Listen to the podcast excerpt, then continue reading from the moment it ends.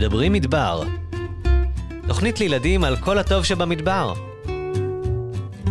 בהפקת דעת מדבר, בית ספר שדה שדה בוקר ורדיו BGU אוניברסיטת בן גוריון בנגב. בהגשת תמר קידר ואיילת שחר. האזנה נעימה.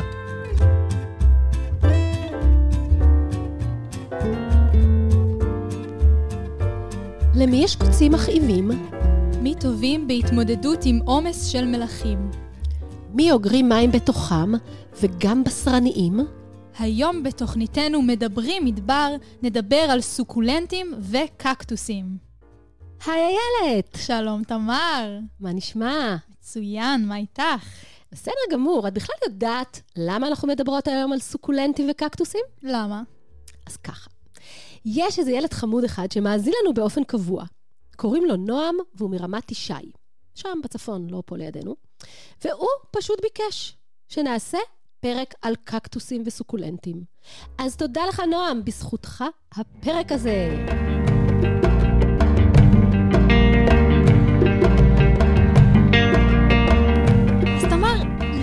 סוקולנטים, ומה זה בכלל המילה המוזרה הזאת?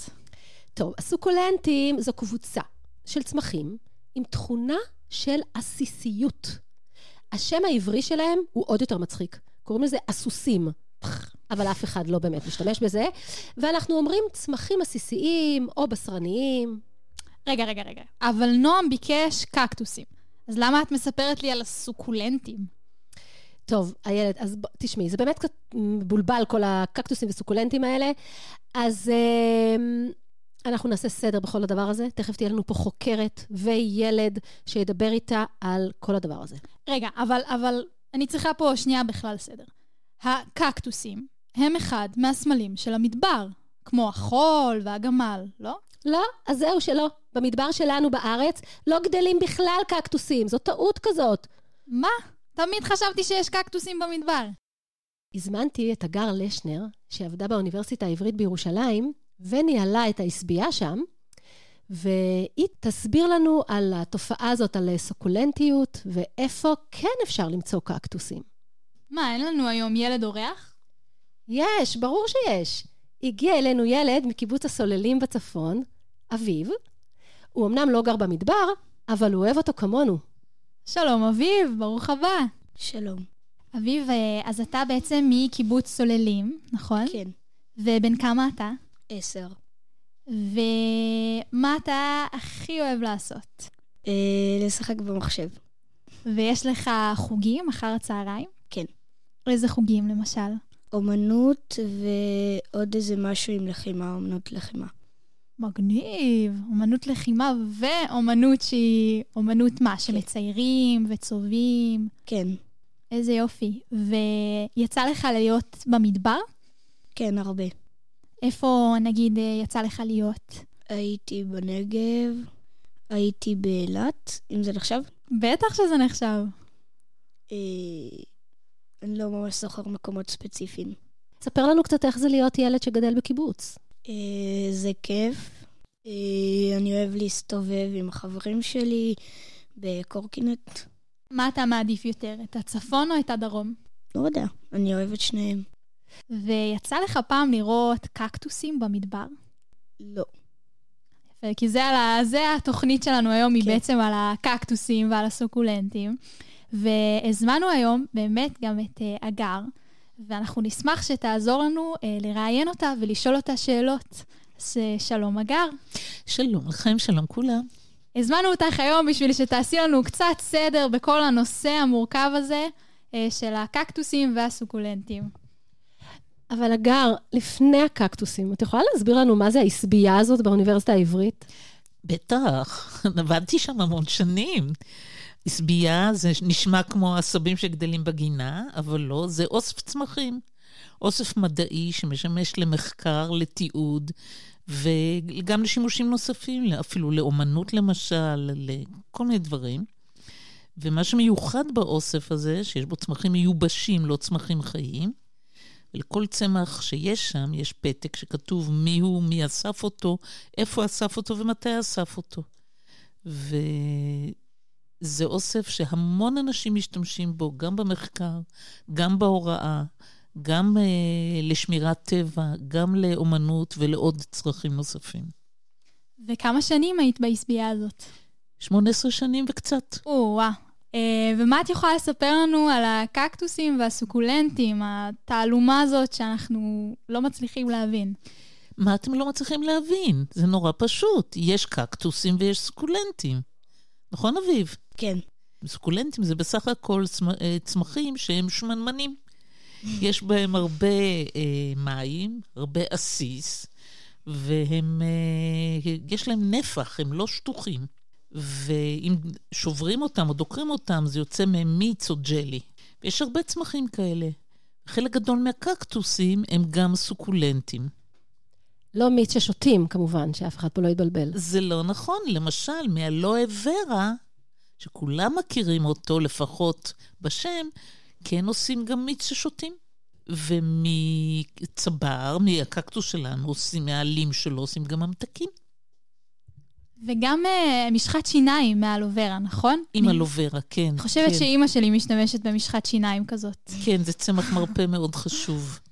רגע, אז עוד פעם, עוד פעם. קקטוסים זה סוקולנטים, סוקולנטים זה קקטוסים, מה קורה פה? תמר, חלק תמר. את אה, גרה במדבר, נכון?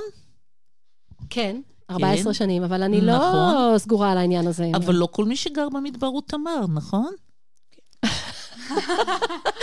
אוקיי. אז יש סוקולנטים, אבל לא כל מי שהוא סוקולנט הוא קקטוס. ויש קקטוסים, ולא כל מי שקקטוס הוא סוקולנט. בשביל להיות סוקולנט אתה צריך להיות שמנמן. בשביל להיות קקטוס אתה צריך עוד משהו. מה אתה צריך בשביל להיות קקטוס? אה, קוצים על כל הצמח. נכון? זה מה שאני זוכר כרגע. כן, והקוצים נמצאים בצרורות, יש יותר משניים. הרבה מאוד מהסוקולנטים שאנחנו מכירים הם באמת קקטוסים, אבל לא כל הקקטוסים הם סוקולנטים. למשל, שוב, צמח שאנחנו מכירים שהוא, אה, שהוא סוקולנט והוא לא קקטוס, זה הלא ורה. ומי שמכיר אגבה, שעושים ממנו משקה שקוראים לו בטח. טקילה, זה גם סוקולנט. והסברס שלנו הוא סוקולנט כמובן, והוא גם קקטוס. ואיזה סוקולנטים צומחים במדבר? אה, הרבה מאוד סוקולנטים צומחים במדבר, אבל לא במדבר שלנו. במדבר שלנו יש מעט סוקולנטים. למה? כי איזה, בעצם מה, יש להם תנאים מסוימים שהם צריכים לגדול בהם שלא קיימים במדבר שלנו? בדיוק. הם צריכים לקבל מים לעיתים אה, קרובות. והקיץ שלנו הוא נורא נורא ארוך, ורוב הסוקולנטים לא מצליחים לשרוד, כי יש להם שורשים מאוד רדודים. הם לא מצליחים להגיע למי עומק שצריך אותם בתנאי המדבר שלנו. אז איזה סוקולנטים יש במדבר שלנו? אמרת שיש מעטים?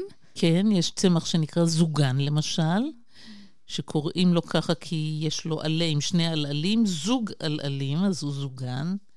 יש לנו צמח שקוראים לו יפרוק, שנראה כמו מין דוקים כאלה, לא, לא דוקרים בקצה, אבל כמו דוקים כאלה. ועוד uh, כמה יש לנו? אולי 30 סוקולנטים, זה הכל. והמון סוקולנטים יש במדבריות של צפון אמריקה ואמריקה הדרומית, ובמדבריות של uh, דרום אפריקה.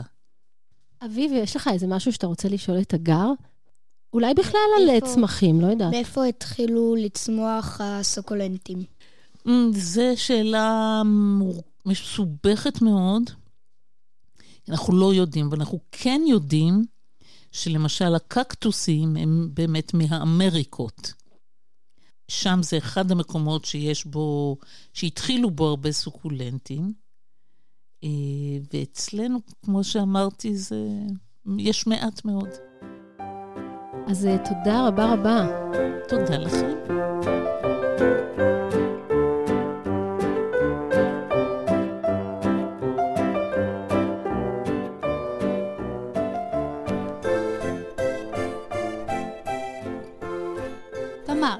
את יודעת שהצבר שיש לנו בארץ שייך למשפחת הצבריים, והוא בעצם קקטוס.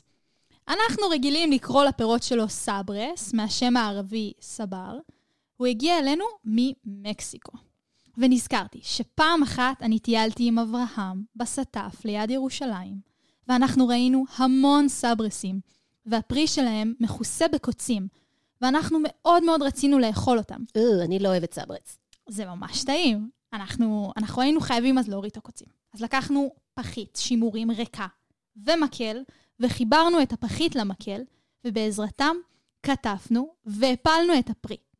ואז השרינו אותו בקערה עם מים, ואז הקוצים התרככו קצת, ובזהירות, בזהירות קילפנו את השכבה החיצונית ואכלנו. זה היה טעים מאוד. איילת, אברהם כבר פה, ועל מה תספר לנו היום בעצם? אהלן, מה נשמע, תמר? אהלן. מה נשמע, ילד? מה קורה? אצלי הכל מצוין. היום אנחנו נדבר על איך מדליקים מדורה. אוי, מה הבעיה?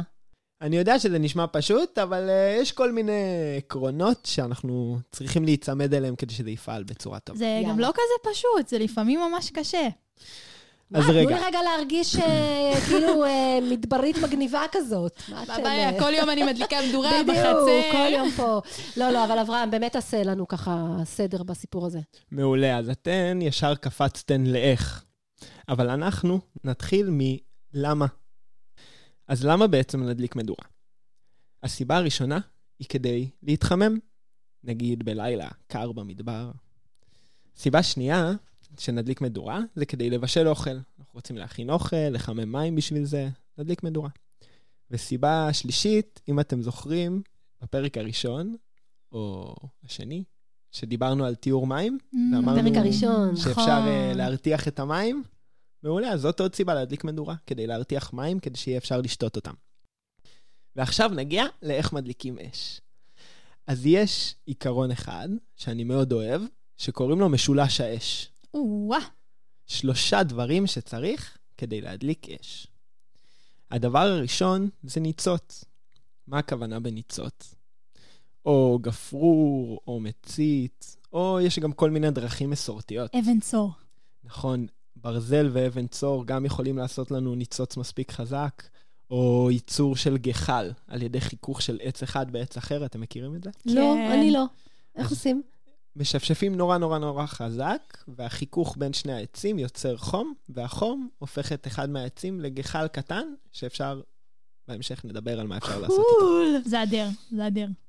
אז משולש האש, הדבר הראשון, ניצוץ. הדבר השני זה חומר בעירה. אנחנו, יש לנו ניצוץ ואנחנו צריכים משהו שידלק. זרדים, ענפים, גזעים, נייר, קרטון, דברים שידלקו וידליקו לנו את המדורה. והדבר השלישי במשולש זה חמצן. חמצן? כן? כדי שאש תדלק ותהיה יותר גדולה ותישאר דולקת, היא צריכה את האוויר ואת החמצן, שבעצם ייתן לה את החיים. בלי זה, היא תיכווה. אז בעצם גם האש חיה כמונו, גם האש צריכה חמצן כמו בני אדם וחיות. כן, אפשר טוב, להגיד... איילת. אף פעם לא חשבתי על זה ככה. אפשר להגיד שהיא אוכלת את החומר בעירה ושותה את החמצן, או נושמת את החמצן. עכשיו נדבר על התהליך של הדלקת המדורה. דבר ראשון, נדבר על איפה. למשל, כשאנחנו מטיילים בשמורת טבע, אז אנחנו יכולים להדליק מדורה אך ורק בחניון לילה, במקום שהגדירו בשבילו שאפשר להדליק בו מדורה. בתוך החניון אנחנו נבחר להדליק את המדורה על צלקת קיימת. צלקת. מה זה אומר? מעולה. צלקת זה מקום שכבר הדליקו בו מדורה בעבר. אנחנו קוראים לזה צלקת כי אנחנו בדרך כלל לא אוהבים לראות את הסימנים שהמדורה משאירה בשטח. אז אם יש צלקת קיימת, אנחנו נדליק עליה. חכם, האמת. ואם אין לנו מקום שכבר הדליקו בו מדורה לפני, אז אנחנו נחפור בור שהוא מספיק עמוק כדי להכיל את כל האש שלנו, ובתוכו נדליק את המדורה. למה? אז מהסיבה הראשונה שכבר אמרתי קודם, שאחרי זה נוכל לכסות את הבור, ולא אה, יראו שעשינו שם כאילו מדורה. לא היינו שם בכלל. לגמרי. והסיבה השנייה, היא שזה יכול גם להקל עלינו טיפה, אם יש רוח, ולהגן אה, על האש Mm, שתוכל להידלק. נכון. הדבר השני שאנחנו צריכים לעשות, זה להשיג חומר בעירה. בשמורת טבע אסור לקחת מהצמחים שנמצאים בטבע, כדי לשמור על המאזן האקולוגי. המאזן האקולוגי זה הקשר הטבעי בין בעלי החיים, הצמחים והאדמה. אז אם אנחנו ניקח מהצמחים המקומיים, אנחנו נפגע במאזן הזה בעצם. בדיוק. וגם כשאנחנו מטיילים לא בשמורה, אז uh, בעיקר במדבר, אנחנו נחשוב הרבה פעמים שאיזה שיח הוא יבש ושאפשר אולי להדליק אותו, אבל במדבר הרבה מהצמחים נראים יבשים ומתים, והם בעצם אולי אפילו חיים, או בתרדמת כזאת. ולפעמים, גם אם נשרוף אותם, אז הם, זה ימנע מהזרעים שלהם להתפזר, וככה הם לא יוכלו להמשיך לגדול ולהתרבות. אז אנחנו, גם כשלא נהיה בשמורת טבע, ששם כן מותר, לפי החוק, לקחת, אנחנו עדיין לא נרצה לקחת צמחים. אז מה נעשה? איפה יהיה לנו... מעולה, אז אנחנו לבעירה. יכולים להביא איתנו עצים מהבית, או לקנות בתחנת דלק, בהרבה תחנות דלק מוכרים עצים למדורות, כי הם יודעים שאנשים נמצאים בדרך לטיול. לאסוף משטח עץ, או לדבר מראש ולדאוג שישימו לנו עצים בחניון לילה. אז דיברנו על איפה ועל מאיפה מביאים עצים, ועכשיו נדבר על סידור המדורה ולהכין אותה להדלקה. הרעיון בלסדר את העצים למדורה, זה שבפעם אחת שאנחנו נתחיל להדליק את המדורה, היא תידלק. שאנחנו נדליק ניצוץ אחד והיא תידלק. מה, אפשר להדליק מדורה רק מגפרור אחד או מניצוץ אחד? Mm-hmm. מה שמאוד חשוב זה איך לסדר את המדורה. אנחנו נשים הכי למטה את הזרדים והנייר והחלקים הכי קטנים, מעליהם עצים טיפה יותר גדולים, מעליהם זרדים בינוניים, ורק אחרי זה אנחנו נשים את הגזעים. ובסוף תהיה לנו מדורה בכל הסיפור הזה? כן, והסיבה יש. שאנחנו עושים בסדר הזה זה בגלל שהאש היא כל הזמן רוצה לעלות למעלה, והיא צריכה לתפוס את העצים הקטנים בהתחלה, ורק בסוף היא תצליח לתפוס את העצים הגדולים. ואני חשבתי בהתחלה שאני מומחית למדורות. עוד דבר אחד, זוכרות שדיברנו על זה שאש צריכה חמצן? מהמם. מעולה. אז בתהליך ההדלקה אנחנו כל הזמן נצטרך לראות שהגזעים מספיק רחוקים אחד מהשני ושיש מספיק אוויר שיכול להיכנס ולתדלק בעצם ולהזין את אה, המדורה. כאילו לא לחנוק את בדיוק. האש בעצם. מעולה. וואי, אברהם, תשמע... זה מגניב אתה. ממש, זה כיף לך.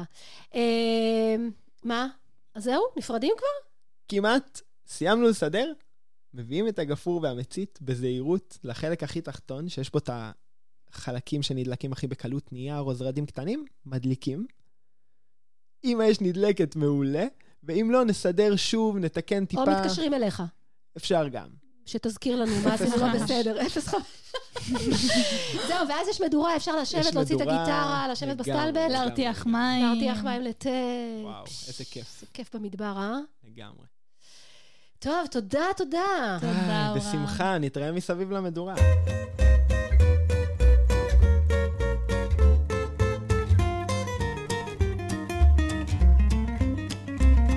לאברהם יש מלא טריקים, אבל בסך הכל הוא בחור די צנוע. כמו הסוקולנטים. הם צמחים עם דרישות מאוד צנועות. הם מסתדרים עם מעט מים, קרקע רדודה, ללא צורך בדישון, ויש להם קוצים שמגנים עליהם. איילת, יש לנו עוד אורח צנוע, שגם יודע הרבה דברים. אני יודעת מי זה. מעיין הקטן. נכון, ומעיין הביא את אבא שלו איתו. שלום, מעיין. שלום. ושלום, מידד. שלום, שלום. חזרתם אלינו, איזה כיף. נכון, חזרנו בשמחה, נכון, מעיין? כן. ועל מה תספרו לנו היום? היום אנחנו נדבר על ציפורים ו... צמחים.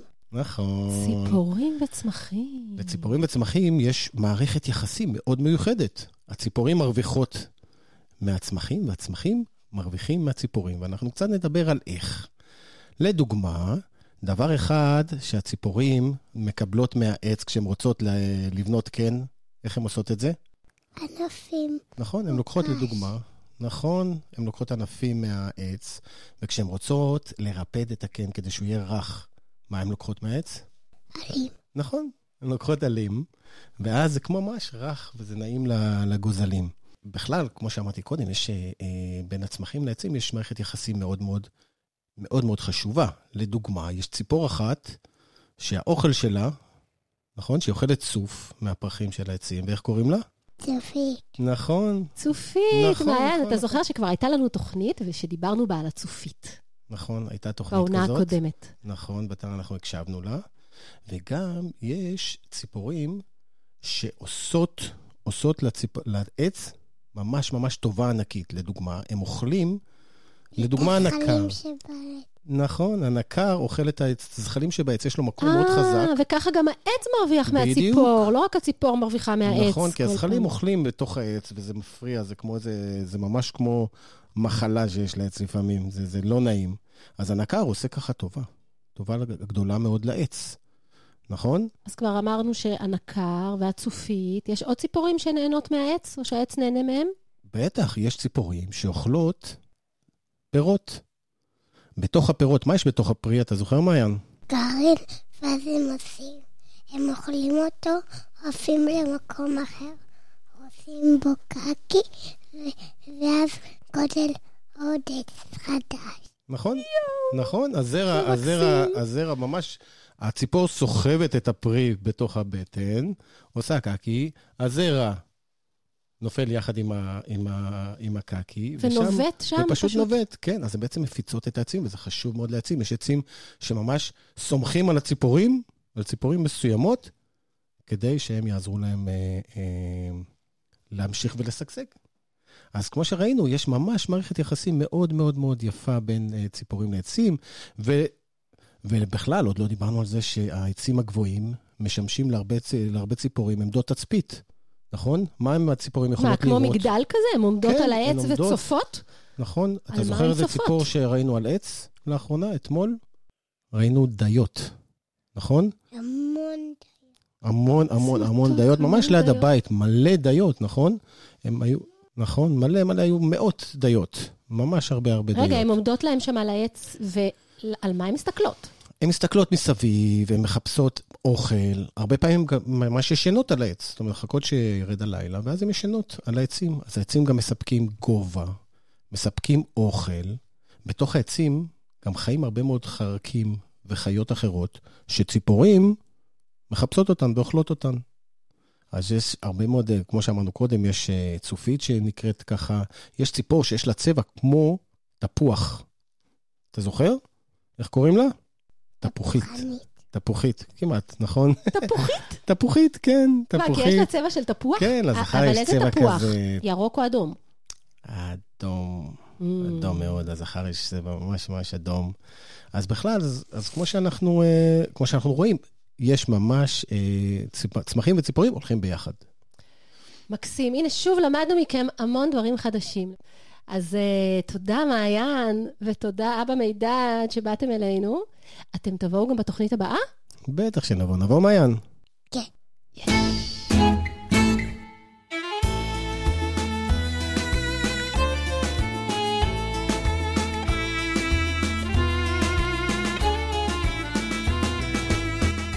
תמר, את יודעת, הזכרנו מקודם את האלוברה, המגר. והאלוברה, אני מכירה אותו מגיל מאוד צעיר. הוא גם אחד הסוקולנטים הכי מפורסמים שיש. כי אימא שלי, על כל דבר, מורכת אלוברה.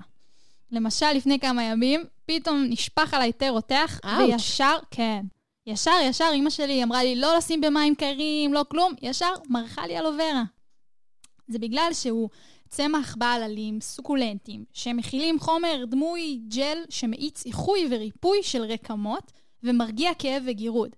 בגלל זה הוא מאוד יעיל בטיפול בכוויות קלות, כמו שהייתה נו, לי. אז היא צודקת, אימא שלך. אמהות תמיד צודקות. נכון. ובואי אני אספר לך על עוד זוג הורים שהייתה להם תושייה רבה. מה, הגענו לפינת האגדות? מהמם.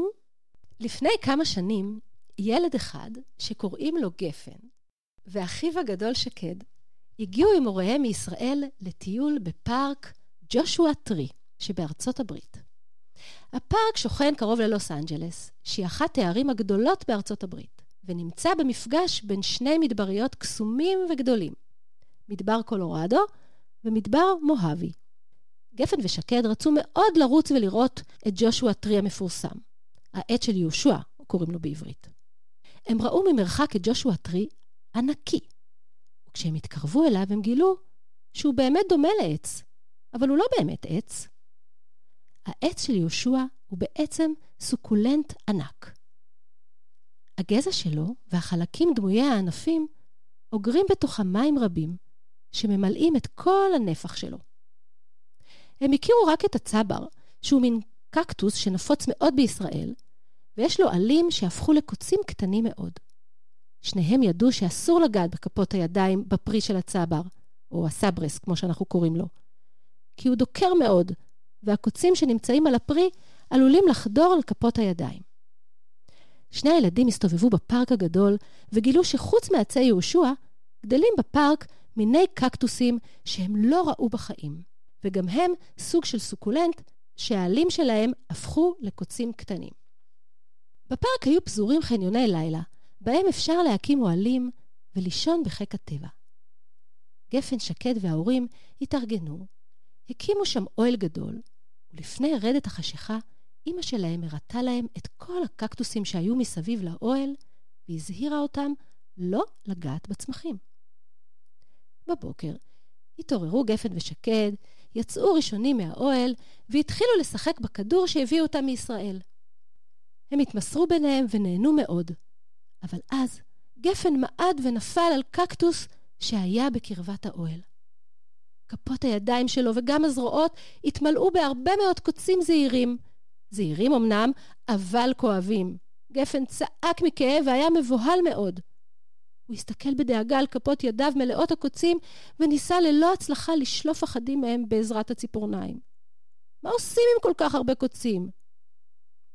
ההורים של גפן, ששמעו את הצעקות, יצאו במהירות מהאוהל, וכשראו מה קרה, ניסו לחשוב ולהבין איך יוכלו לשלוף החוצה את כל מאות הקוצים שננעצו בידיים ובזרועות הקטנות של גפן. לאחר כמה דקות, אבא של גפן חשב על רעיון. הם לקחו את גפן למקלחות הציבוריות שהיו בחניון הלילה. פתחו את ברז המים החמים, ולקחו ספוגית ניקוי קטנה, שלרוב משמשת לניקוי כלים. מזל שהם הביאו איתם את הספוגית הזאת מהארץ.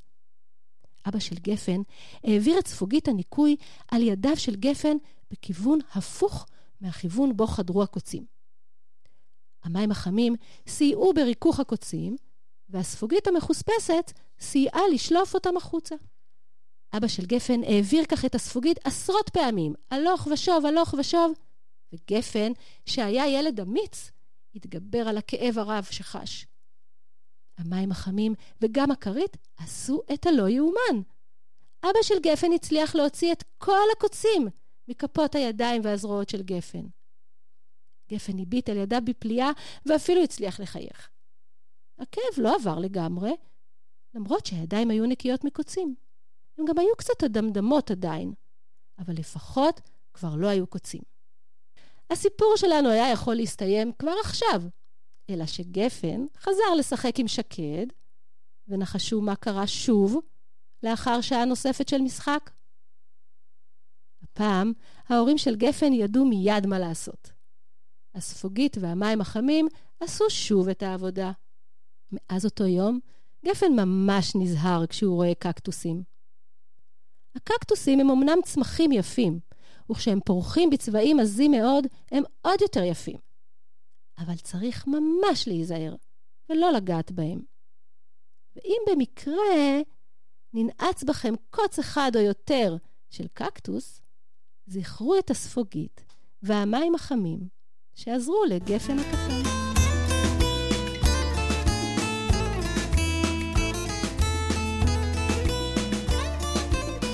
איילת, היום יש לנו הרבה אורחים חמודים באולפן. אז היה פה מעיין, והיה פה אביב, וגם ניצן, אח של אביב, מאוד מאוד רוצה לדבר איתנו ולספר לנו על סוקולנטים. אז אהלן אה, ניצן. היי. מה שלומך? בסדר. תגיד לי, ניצן, אביב אמר לנו שהוא בן אה, עשר. בן כמה אתה? שש. שש, אז אתה בכיתה א' כבר? כן. ותספר לי מה אתה אוהב לעשות. לפני שאנחנו מדברים רגע על קקטוסים וסוקולנטים, מה אתה ממש אוהב לעשות?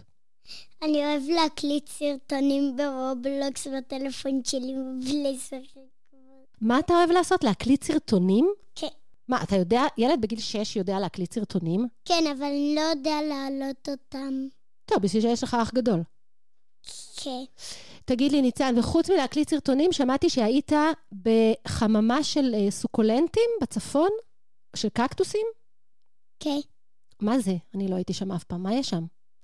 יש שם כל מיני סוקולנטים. הם יפים? הם מה? הם... יש כאלו ש... שהם נראים כמו קקטוסים, אבל הם לא. אבל הם לא קקטוסים? הם רק נראים ככה? כן. ויש להם קוצים למה שראית שם? כן. מה, ופרחים גם? אני לא... נכון, יש להם פרחים גם לקקטוסים. אני ולסוכ- לא ראיתי שם פרחים, אבל בטח יש. Mm, תגיד לי, ומה, זה בעציצים? זה בעציצים קטנים או גדולים? מה יש שם בחממה הזאת? גם עציצים קטנים וגם גדולים. יכול להיות שאתה יכול לעשות איזה סרטון ביוטיוב על uh, קקטוסים. Mm, קקטוסים רוקדים. אני לא רוצה. הבנתי. וואי, ניצן, איזה כיף שהיית אצלנו. היה לך כיף לבוא לאולפן? כן. מצוין. אז תודה רבה רבה, ושתהיה לכם נסיעה טובה חזרה לצפון. אנחנו ישנים פה. אה, אתם ישנים במדבר, אוקיי. ביי ניצן, תודה.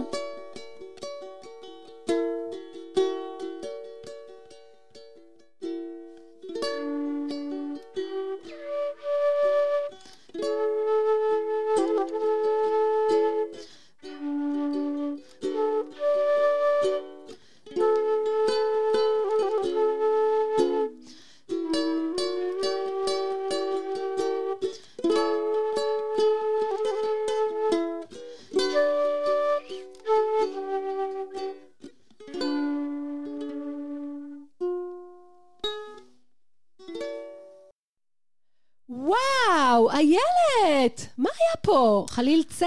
יוקללה? כן, הפעם הצטרף אליי גם אייל ברימן על היוקללי, ועשינו קטע ביחד. תקשיבו, זה מדליק. אנחנו מזכירות לכן ולכם לכתוב לנו כל מה שבא לכם לאתר שלנו, מדבר.org, מדבר.org. אז איילת, תשמעי, יש לנו ילדה מתוקה אחת שמקשיבה לתוכניות שלנו, שקוראים לה שקד בלבן דינור, והיא כבר uh, שלחה לנו שיר אחד לתוכנית. איזה יופי. מהמם. ועכשיו היא שלחה לי עוד שיר, שיר שהיא כתבה לכבוד התוכנית הזאת. אז uh, אני uh, אקריא לכם אותו עכשיו. זה נקרא uh, בלב המדבר. בלב המדבר קקטוס עומד. שנים שהוא שם מחכה. ליום אחד שהוא יפרח לו, שהוא יעוף לו. סופות גדולות כבר הלכו משם, סופות גדולות כבר באו לכאן, אבל הקקטוס עדיין עומד ושותק לו. חיות באו קטנות וגדולות לרחרח ולעשות לו חברה. אבל עדיין הוא עמד לו, עד שיום אחד הוא פרח לו. פרחים גדולים עטפו את כולו. וואו, איזה שיר מקסים. איזה כיף שיש לנו ילדים כמו שקד שכותבים לנו את השירים המקסימים האלה. ואת יודעת ששקד, עכשיו בסוף התוכנית שלנו, שעשינו סדר בכל עניין הקקטוסים והסוקולנטים, היא יודעת שהשיר שהיא כתבה מתאים יותר לקקטוס, בעצם שיר שמתאים לאמריקה הרחוקה, כי שם יש קקטוסים, ולא במדבר שלנו. נכון. אז תגידי, מה את אומרת, תמר? אחרי שהבנו שאין בכלל קקטוסים במדבר שלנו, אבל יש אה, סוקולנטים כמו זוגן השיח והיפרוק, אני מתה על השמות האלה, יפרוג, זוגה לשיח. אז אנחנו יכולות בעצם לצאת, לעשות מדורה, לעשות צמחים, להתפנק לנו בשטח, למרות שאין את כל הקקטוסים האלה.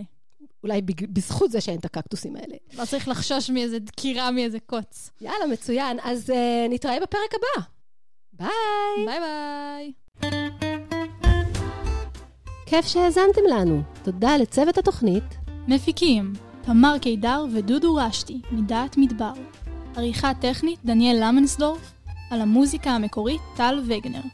מידד גורן, מגיש פינת הטבע. אברהם מילר מבית ספר שדה שדה בוקר, מגיש פינת מיומנויות השטח. צוות המערכת, הגר לשנר, עמרי גלבר ובוזי רביב, מנהל תחנת רדיו BGU. תודה מיוחדת לאבי עטר וזיו שרצר מבית ספר שדה שדה בוקר. פרופסור אוריאל ספריאל ואלי פלג מהאוניברסיטה העברית בירושלים. התוכנית הוקלטה באולפני רדיו BGU באוניברסיטת בן גוריון בנגב. כאן תמר קידר ואיילת שחר. נתראה בתוכנית הבאה.